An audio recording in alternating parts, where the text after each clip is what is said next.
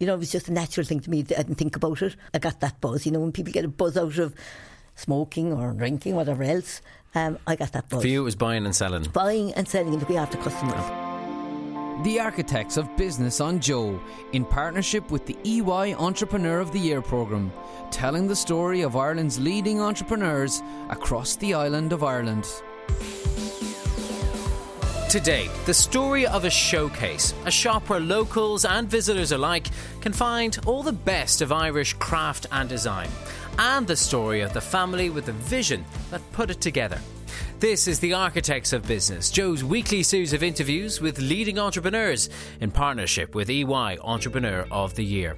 I'm Tadhg Enright, and today we'll be hearing from Marian O'Gorman of the Kilkenny Group, whose roots were planted in a thatched caravan beside Blarney Castle, selling souvenirs and spinning yarns to tourists. And I used to have the story where it's the honeycomb and blackberry stitches and give them the story about the fishermen that they fell overboard, they didn't be known by their. And this is all true stories from what I believe the Aran sweater was there for. Mm. And I always absolutely sold them more than they came to buy. Marian learned her business skills on the front line, but still she felt she'd missed out on higher education. I always felt a disadvantage of not going to college. When I meet people that went to college, they had lovely flowery words, and I was trying to use some of those words sometimes out of context, maybe. Of course, Marian had more business acumen than most and the advantage of being a charming young woman. I was a real wheeler dealer, right? When I go to the suppliers, they were all men, and I charmed them with my talk, my smile. I definitely had the advantage and I knew it. Family businesses live or die on commitment and passion. But as Marian learned, they can sometimes damage relationships. Three members are in the business, and my son is doing his own thing. It's played out to that. No, I wouldn't wish that on any family business. Today, we'll hear Marian's thoughts on being a mother and an entrepreneur, weathering storms, and the future of retail. Marian, thank you very much for coming in and talking to us today. Um, it seems to me you had a great role model in the the field you're in now, and that was your dad. What did you tell us about the beginnings of the family business? Well, before my dad, even there was his mum, um, Katie Downey was her name, would be my nan, um, had a shop in her front room in Killard, which is a mile from Blarney, and she sold teas and coffees and cakes and a small shop then with milk and waters and all that to people coming walking from Cork to Blarney and back again or cycling because there was no transport other than that at that time. So in her own way, she was in retail without even realising, or any of us realising what she was in. And then my father was um, a real ideas guy. He had always full of ideas. Um, and the first one that I can really remember he talking about was the, he, he built a windmill. And why I'm saying this then, the kind of creative things he did after that. Um, in his back garden in his parents' house when he was about in his late teens. And they had electricity when no one else in Killard had electricity because the windmill produced it for them. But then in the rain, in the lashing rain, he used to have to get raincoats on because it would stop and climb up to fix it again. Um, he just and then he was in he fixed um, watches when he was working in the mill he used to make parts for blarney mills which wasn't ours at the time it was owned by martin Mahony's, um, really local they were an english business people um, that lived in Blarney at the time, and used to make them with his hands during World War II at a very young age. Um, and then when he left there, he was in insurance. He was he had um, a dressmaking factory, he had a knitwear factory, he had a taxi company. He bought a cinema that had a dance hall and a cinema. Um, and I'm sure I forgot some of the other things. It's, it's a long list, so I'm not surprised you, you, you, don't remember all the details. I mean, do you think is is is is, is enterprise or that entrepreneurial spirit is is it in your is it in your genes or you know did he learn it from his mum and did you learn it from him? Well, I feel it is in my genes from the retail perspective and buying and selling, um, and why I say that is because um, when I was when I when I left school at sixteen after a secretarial course. Um, I started working in the thatched cottage with him, selling Arans um, to tourists. So this was his first tourist enterprise. Tell us more about the thatched, thatched cottage, cottage, and, and, and your own involvement with it. I remember I was in sixth class in in national school when it came down from Killard. So there was no Blarney was very small at the time. There was no shop for sale, and in the insurance business, he was he used to go from house to house collecting insurance.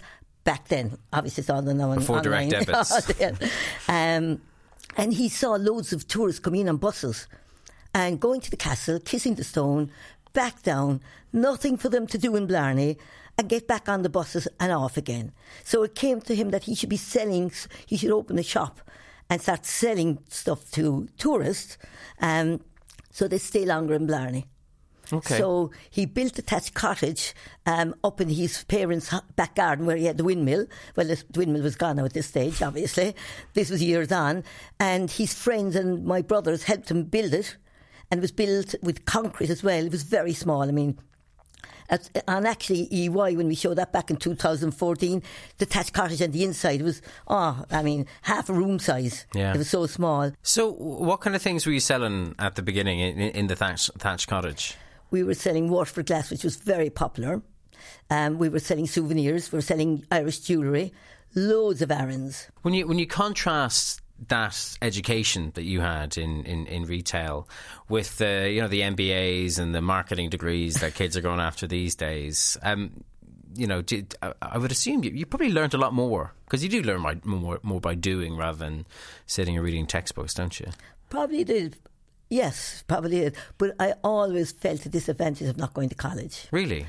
Always had a hang up over that. And why is that? Because when I meet people that went to college, they had lovely flowery words. And I was trying to use some of those words, sometimes out of context maybe. And it was only a few years, actually, EY in 2014 helped me with my confidence much more than anything else. Because when I went with them over, we went to Canada, um, I met all the other entrepreneurs and business people. They were all down to earth. It wasn't. Um, I used to think entrepreneurs were in helicopters and and coming in big Mercedes cars and, and limousines. That was my thoughts of what, what an entrepreneur was, not um, a business person that were grafting as, as I was, which a lot of them were at the time when I met them in 2014. That made me more comfortable about myself. So, what was it that you got out of that mingling with other entrepreneurs that boosted your confidence? Yes. Um, when we went for EY Entrepreneur of the Year in 2014 and we got through and we went over with them to Canada, remember Frank O'Keefe, he was there at the time planning it now, he's the head person on, in EY, and um, he got me to stand up and I stuttered through, I don't know what I said, but anyway, stuttered through what I said. And then there was Bobby Kerr at the time, he was doing interviews and oh, they were just brutal. Um, but it did start giving me the confidence when I met everyone as well, my peers, that they were all down to down to earth. They weren't using big words either. They were being themselves, and I learned from them that it's okay to be yourself and to use the vocabulary that I understand to get a point across, rather than trying to think I should be like someone else saying. Um, using their vocabulary, so that was a huge step for my confidence. Um, and most years I've gone with them. Now China's coming up next year and, and Hong Kong, sorry, next year. So hopefully that's one that's in my diary because you do meet people, you do get business breaks, you do get business opportunities, and you do get that extra boost of confidence. But when you look back objectively, I mean, okay, so you, you felt like you didn't have maybe the, the vocabulary, but did it actually hold hold you back? Do you think not going to college? not really, no, not really. I I was a real wheeler dealer, right? And then when I go to the suppliers, um, they were all men, and I charmed them with my talk, my smile, whatever to get discounts, whatever. We would everything. We were we really had the best um, deals in the country as a tourist store, and I know that and still have some of those today. Um, but um, no, it didn't stop me because I was persistent in what I wanted. Do, do you think you got away with more, shall we say, in those Yes. negotiations than, than than if actually you know you hadn't been Marian and you'd been a you know you'd been born Martin O'Gorman or something like that and and, and went off uh, went off shopping that way? Yeah, I definitely had the advantage, and I knew it.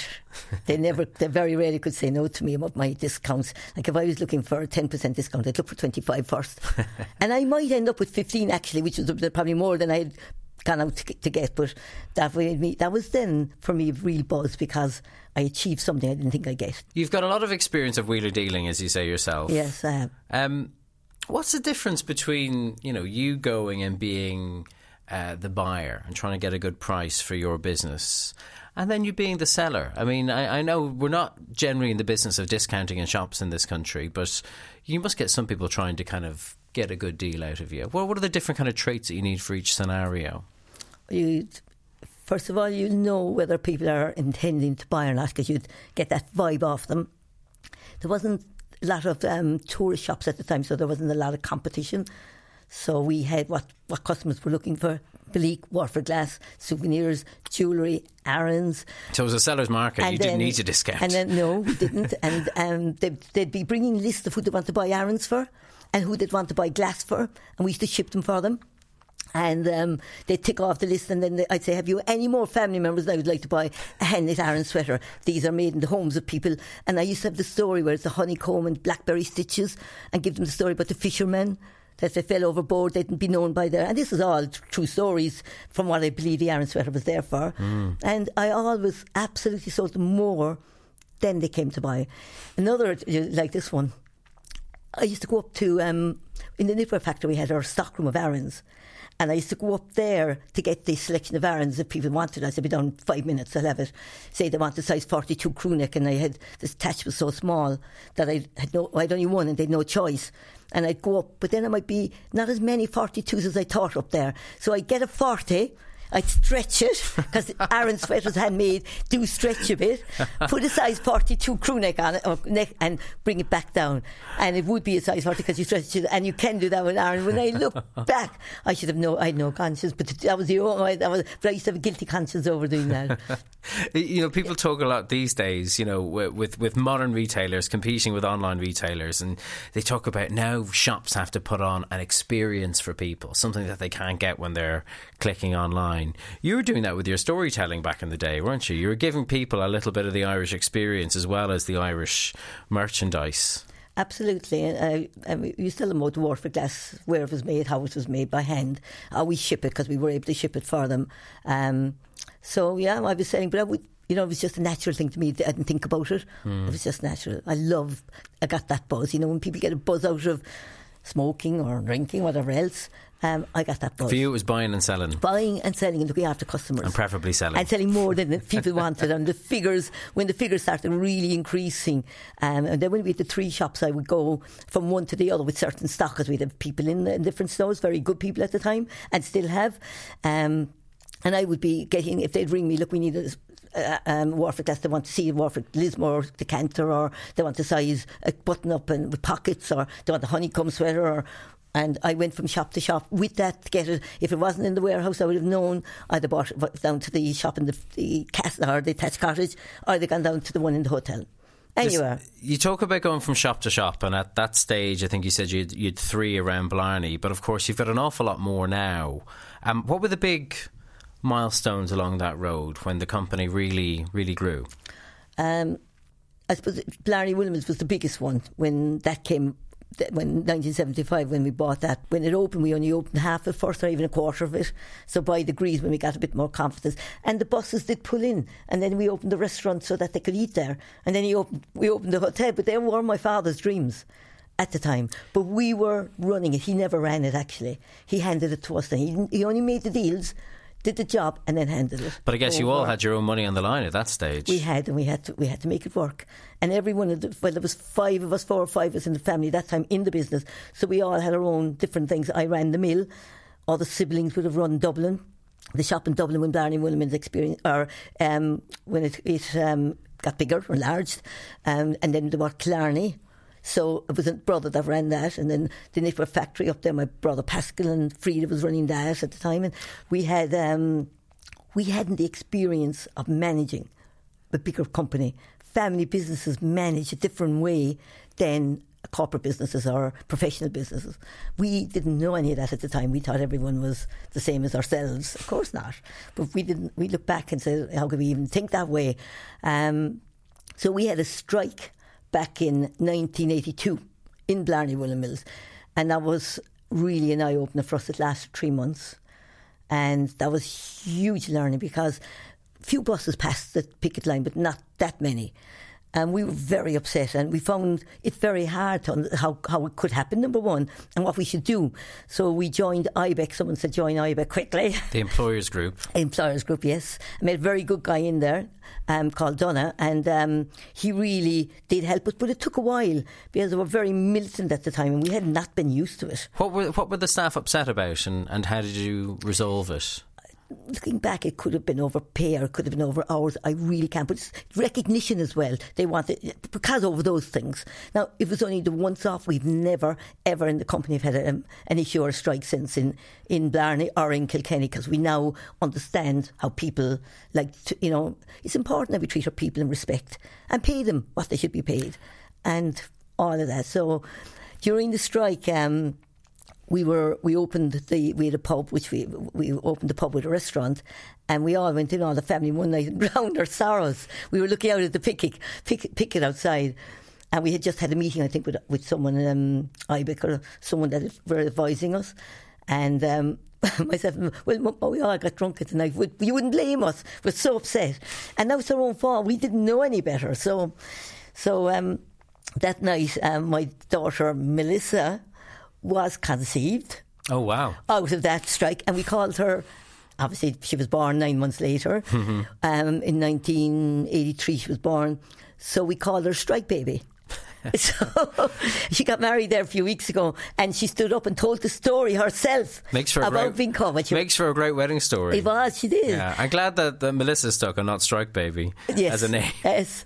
And another thing with Melissa, when I was in hospital have Melissa, right, you won't believe this. I was in hospital because it was time to buy the Waterford glass, get it ready, and I knew what stock we had. I was checking the stock. And all these reams of paper that the old computers had, there were green lines.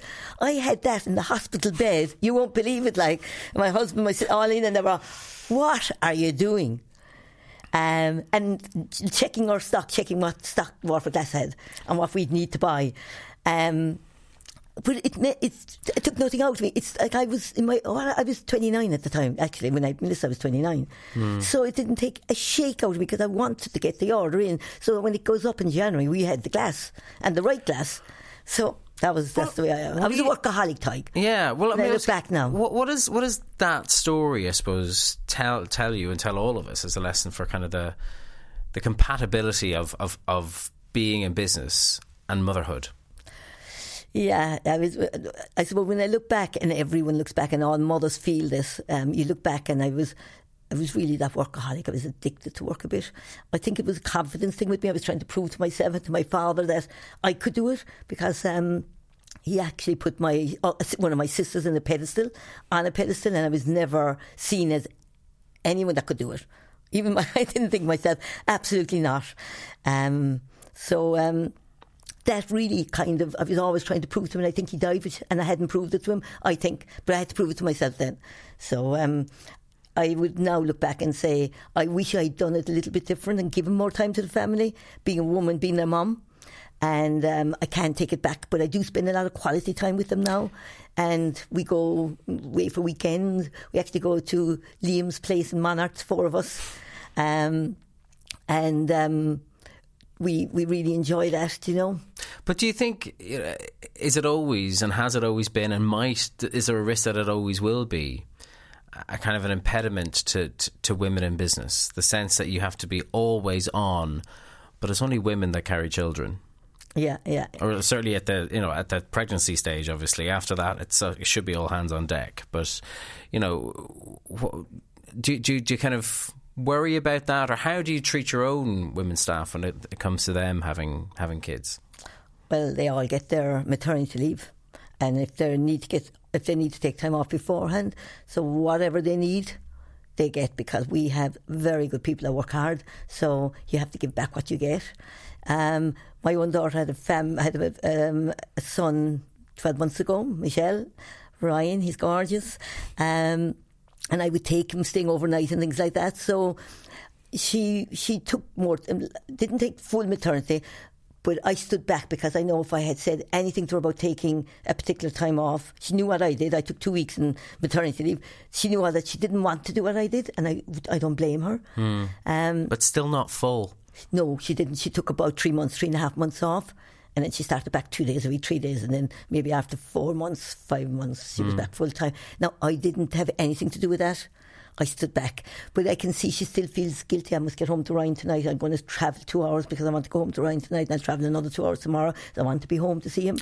So th- there is that guilt thing. And now when I meet um, women in business through EY as well as a loads of other, that guilt is still there. They find it hard to balance um, the, the two, and it is hard. Yeah, no, no doubt it is. So I would have regrets. And I understand you, you, you, you, you, you know, you, you let your daughter make her own decision in that regard. But uh, you talk about the guilt about leaving, you know, uh, not paying enough att- attention to the kids. But is there also a guilt that actually I'm letting perhaps my career down if I if I take my full maternity or something like that? Do you do you sense that amongst women in business today? Um, you would sense that, and you, I, I did feel like that. That this, that I had that awful drive that um, drove me to do this. And why, why would I only take two weeks? But I had very, very good people minding the kids at home. It was always someone, and I used to tell the person minding Mary was for years, Mary, you are the most important person in, that I employ in my company, or that you work for me. She was, we try, treated her more like a family member rather than working for us, and she was with us 20 odd years. Um, she only left there recently. And um, she was fantastic. If I was away on business buying and the kid, one of the kids were sick and in hospital, she'd go in with them, stay with them. So we had some great people, but no matter what I do now, I look back, I can't take it back. I can't live the past. So I have to get on with it. And I can give Ryan now, Michelle's son, loads of extra time, which now she loves to get, see that happening and give her. I mean, I said, give the kid, they're all grown up now and go away for meals and we're conscious of making time for each other, which we wouldn't have before. You know, hmm. lots of, lots of lessons learned. Lots of lessons more to come as well. Uh, Marian, do stay with us because still to come in the Architects of Business, we'll be hearing about how Kilkenny took on the recession and the other headwinds of a rapidly changing retail scene. You're listening to the Architects of Business on Joe in partnership with EY Entrepreneur of the Year. Visit eoy.ie to find out more about the programme and this year's finalists. Get in touch. Mail us on the architects of business at joe.ie. Marian, did you did you see the financial crisis coming? I remember in the news, it was like Lehman Brothers this, and a, a, lot of us who didn't know much about these things at the time. I mean, it was kind of at the beginnings of my career in business journalism, and I was just kind of learning what it was all about, and it's, it's all pretty confusing. Yeah, probably the year beforehand, we we probably were dipping, our sales were starting to dip, and we knew, but we didn't know it was going to come so hard as it did. And um, I remember waking up one morning and saying, "Oh my God, how are we ever going to get through this?"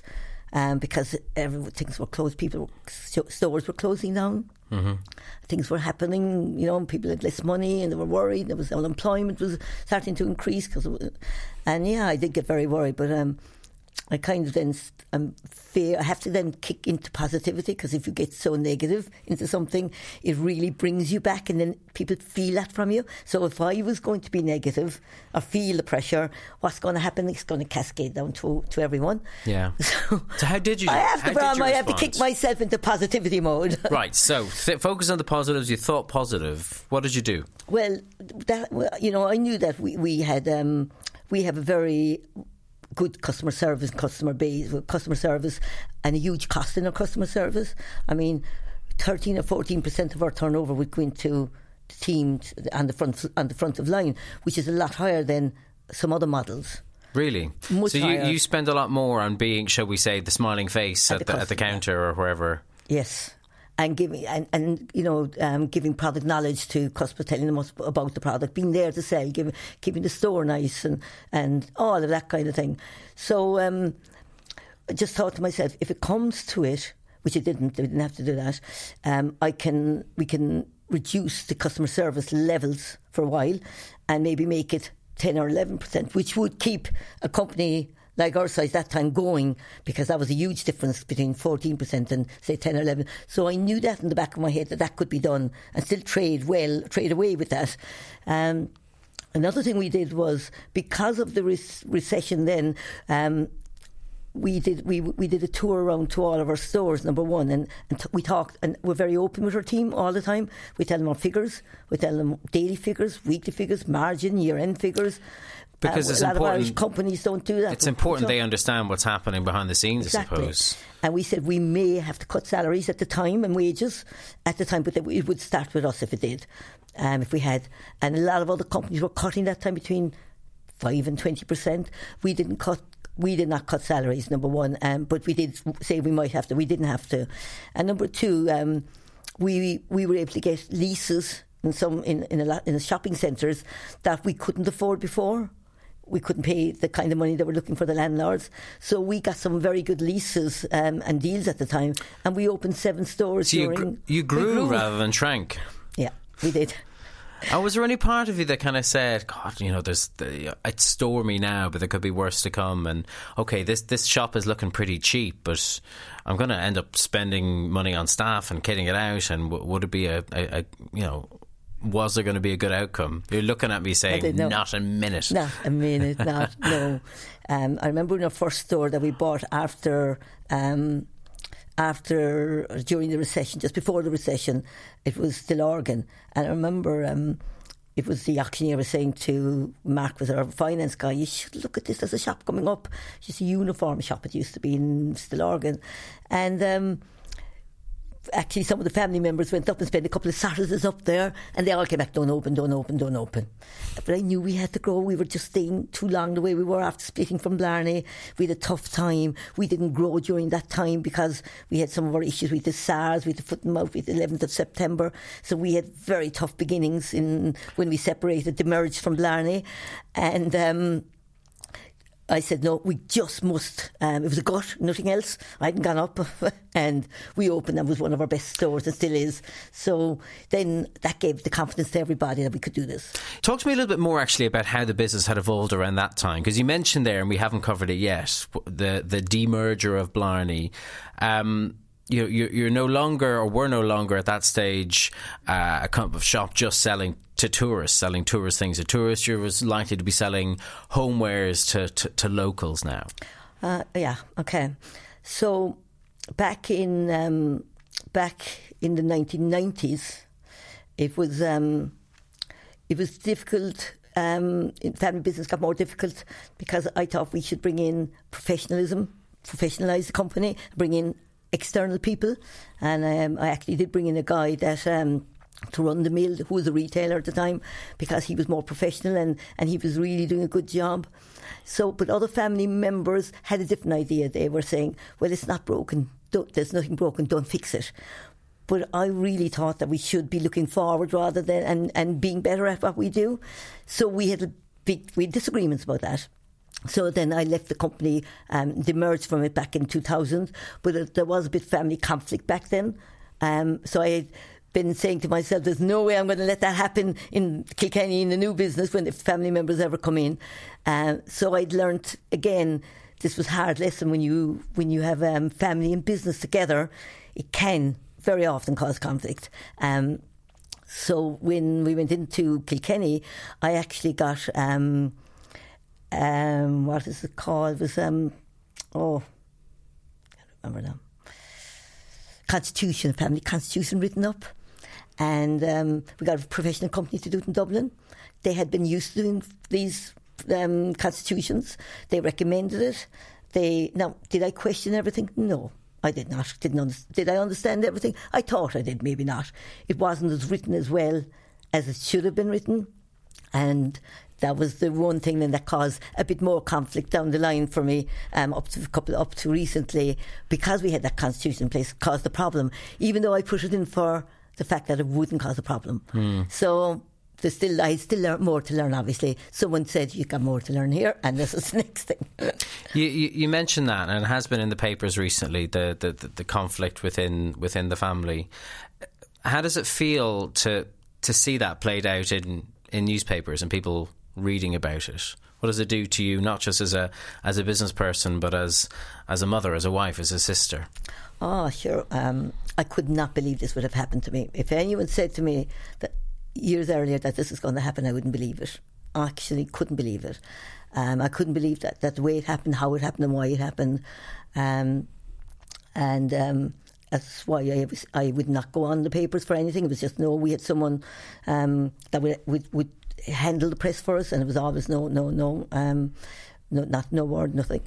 So yeah, it was very disappointing after putting it in, after putting Constitution in, after the lessons I'd learned, and I thought I had it all planned that it would never happen. Um, so it was very difficult for us as a family, um, and still is. But you know, we have to get on with it now. So three members are in the business, and my son is doing his own thing. Okay. So it's played out to that. Is it hard to put these things behind you as a family? Uh, you know, to separate out the familial love from the, the professional relationship? It can be, but uh, now I will make sure that never happens again to my other three. I don't care what I say or do or what they say or do. I'm just never going to let that happen again um, because it's not worth it. It's really, I know you have to do it for the business, but for it damages the family. And then when it comes having to make that decision, it's really very hard. So um, no, I wouldn't wish that on any family business, any. So, as I said, more learnings. Time hopefully will be a healer, and hopefully yeah, you'll be able to absolutely to put that all behind you someday. Um, what about the the next stages for for the company now that the dispute is resolved? What's the next chapter involve? Well, retail is tough, so um, we have to be on our game all the time because online um, is is really people are going online for convenience and you know get deliveries at home. So we have to do more of the experiences we said a while ago, and also we just um, bought Kilkenny Design last Tuesday. We signed the deal. So, so just explain that a little bit for us, because lots of people will associate you we, with the Kilkenny brand, and there is that you know big shop on Nassau Street in Dublin, and lots of others around the country. But then the the shop that was in Kilkenny City was was different. Now it's the same. I said it was. Um, back in 1989, the government was running. The government had the two stores. They set up Kilkenny Design in Kilkenny to um, to bring and brought in um, people from, from Europe to, to, to see what design element was in Ireland, and they found a lack of design in Ireland. So they set up the the Kilkenny Design with all these workshops. Then they set up a store back in 1965 to sell the products the workshops were making, the guys in the workshops were making. Um, and then they opened up in Dublin in 1979 to open up to the tourist and the Dublin market. And um, they sold it then in 1989, uh, 19, 89, I think. The, the 1969, they sold, they set it up in 1989. The, the, government sold it, but it was sold as two different identities or two well, different shops. Two different shops. With similar it was a names. management buyout in Kilkenny uh-huh. and Blarney Woollen Mills, which I was involved at the time because it was back in 89 bought the um, bought the Kilkenny shop on Nassau Street because Blarney Woollen Mills had a shop on Nassau Street and they didn't want anyone to buy it, um, so that we'd have to compete with. T- um, tourists in the same street. So it was done strategically for that reason. And um, that's thir- almost 30 years ago now. But everyone was confused with Kilkenny Design because we couldn't use Kilkenny Design because that was given to the shop that was in Kilkenny. That was owned bought by a management buyout. And then we, we called ours Kilkenny because it was known as Kilkenny Design. Um, so it was very confusing. Customers would come in with their vouchers to us or exchanging products. We'd say that's not our store at all. And they'd be really upset. And, and then vice versa, they would the Kilkenny. So about a year ago, um, the owner down there said to me that she's thinking of selling. So that had to be part back back part of our company again. The natural pr- thing the natural, to do. So we met a few times, and um, and she wanted to sell it to someone that would continue with the Irish design and the element of, of, of the workshops down there. So, of course, we are the good fit for that. And um, it's bringing back the whole roots of Irish design. And now for us, that will help us in the future to create even more of an experience. So, how, how important is that kind of original vision of even, you know, Kilkenny itself, the, the, the government Kilkenny, um, the Irishness of it all? Uh, how much do you prioritize Irish made goods, and, and, and do you think twice before you you stock uh, those produced elsewhere? Well, we have a we have a real issue at the moment. Um, we've we have 125 Irish designers made in Ireland. We would have another 30 or 40 Irish designers not made in Ireland. Designed but not made. Designed not yes. made in Ireland. And then you do have um, some of the international products because they give a choice and price points to our customers. And we have briefed our buyers to go and buy and grow more of the, the Irish products because we know that's our future because you can't copy it in the high street. They really can't copy this handmade because each individual piece is made by hand. So if you see two pictures and they're similar, they're both different because they're made different. So we feel that's going to be a real strength in the future. So we want to lessen our dependency on international and more on the Irish design. And now Kilkenny Design is going to even help us more to understand all that Hmm. and to even grow. And that's where we find that differentiates us, that differentiates us from other competitors. And it is, uh, and I do believe the road forward for us. It's Yeah. how well we do it and tell the story about the designer, where it's made, how they make it handmade, and do more of that. And we're working on that, that at the moment. And I guess the the strength in that is, and I'm probably a retailer's worst nightmares. I, I walk around a shop and I'll look at you know item X and I'll then instantly go online and see can I get it cheaper online. But you can't really do that in a shop like yours, can you? Because you're probably not going to get that piece of handmade pottery on Amazon or something like that. Not on Amazon. You would get it on on some sites in Ireland and definitely on our site, but you won't get it on Amazon or anyone. Now, if you think about it, if we were designing and making in China, we would have a higher margin than we'd have being made in Ireland. So we are at a a disadvantage. We really can't discount the Irish products anything like, say, our competitors can. So we have to be careful there what we do.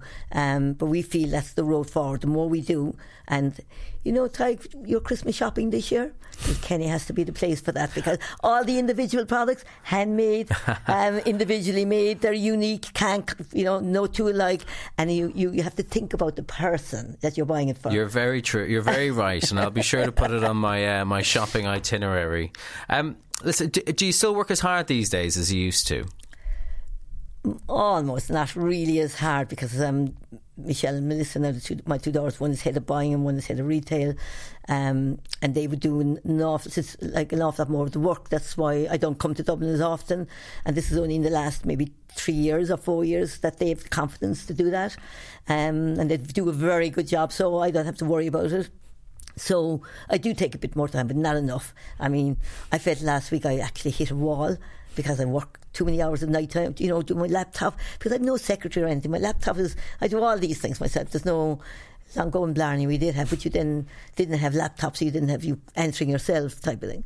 So it's just I have to stop. Um, I have to spend time on working a bit less now, and I, mean, I know that. Spend time. I mean, is that a lesson you've had to teach yourself? Actually, the I have, importance and of I'm it, in the midst of it now at the moment. time. Yeah, because I, I really felt I hit a wall last week. That I was so my back was at me, this was at me, that I was so tired, um, and I knew that I wasn't giving the business the right decisions because I wasn't thinking. This is just last week. Last week, if we had this interview last week, I probably would have cancelled out. Um, But the, but the way you talk about that is, is is almost as if it's never happened to you before. I mean, have there not been other times where you've kind of felt just a bit overwhelmed and you've just had to put down the laptop or stop answering the phone and just give yourself some Marian time? sometimes, very rarely, it would be um, it'd be more around the conflict time rather than. Um, and I I do hate conflict, so I stay a lot away, away from conflict as much as possible now. But um, sometimes, but not a- not a huge amount of time. I have an awful, awful lot of energy. I. Uh, and I still have. They used to call me the Duracell bunny. Wind her up and leave her go. Um, but yes, I do want more time.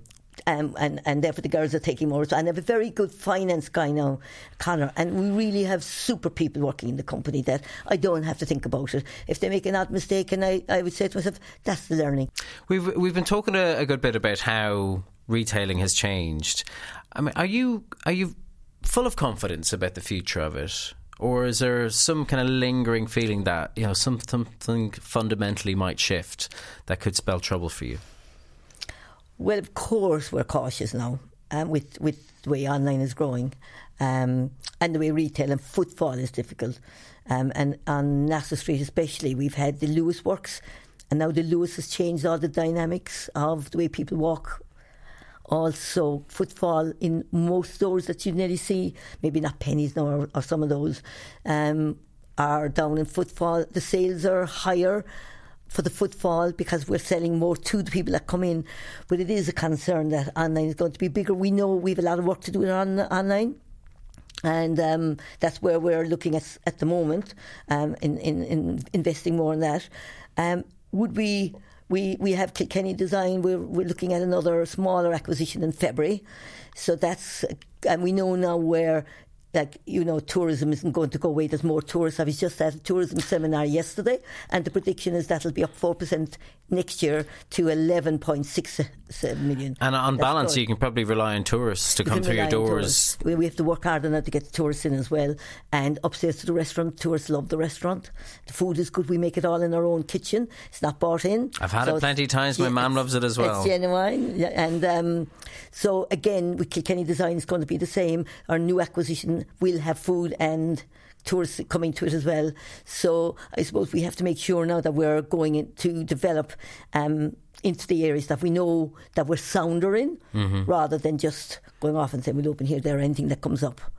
So yeah, we're cautious. We're, we have to think twice about it. Mm. So you were saying earlier you, you've started kind of handing over the reins somewhat to your to your daughters. Um, will there ever? It strikes me. I don't think there'll ever be a time when you'll will you, when you'll entirely relinquish the reins. Will there? Um, I'll always want to work, I think. But as I said, they're they're doing good, and the senior team have really some good. We brought external senior people in, and they really um, have lots of new ideas and lots of way of driving the business. Um, our finance guy came after 23 years from um, Kerry Group. So had loads of experience, and we have Emer who joined us, and we've very good people around now, um, and they're helping, but giving up the reins. Actually, it's hard because if you, you know, who's who's the person that wants to take the reins? This is where I'm at. Who who'll actually drive it and wants it? And my daughters are both ages that they're still want the family life balance for themselves, which I can fully understand. So um, I'll stay with another time, but if I can, and as long I can get more time out, um, but then I do really want to draw back fully as, as in the next few years. That's the plan anyway. Because we all need a rest sometime. Absolutely. Even the Duracell bunny. I know. I know. Marian O'Gorman, thank you very much for talking to us today. Thank you, Tadhg. It was a pleasure. Thank you. Thanks for joining us today on the Architects of Business. Thanks to our guest, Marian O'Gorman, our producer, Patrick Hohey, and all of the team here at Joe. This programme is made in partnership with EY Entrepreneur of the Year. Go to E eoi.ie to learn more about the finalists for this year. And don't miss out on past or future editions of the Architects of Business by subscribing for free on iTunes, on your favourite Android podcast app, or you can watch us on YouTube. Plenty more Joe shows to choose from too, including Ireland Unfiltered with Dion Fanning and Baz and Andrews House of Rugby.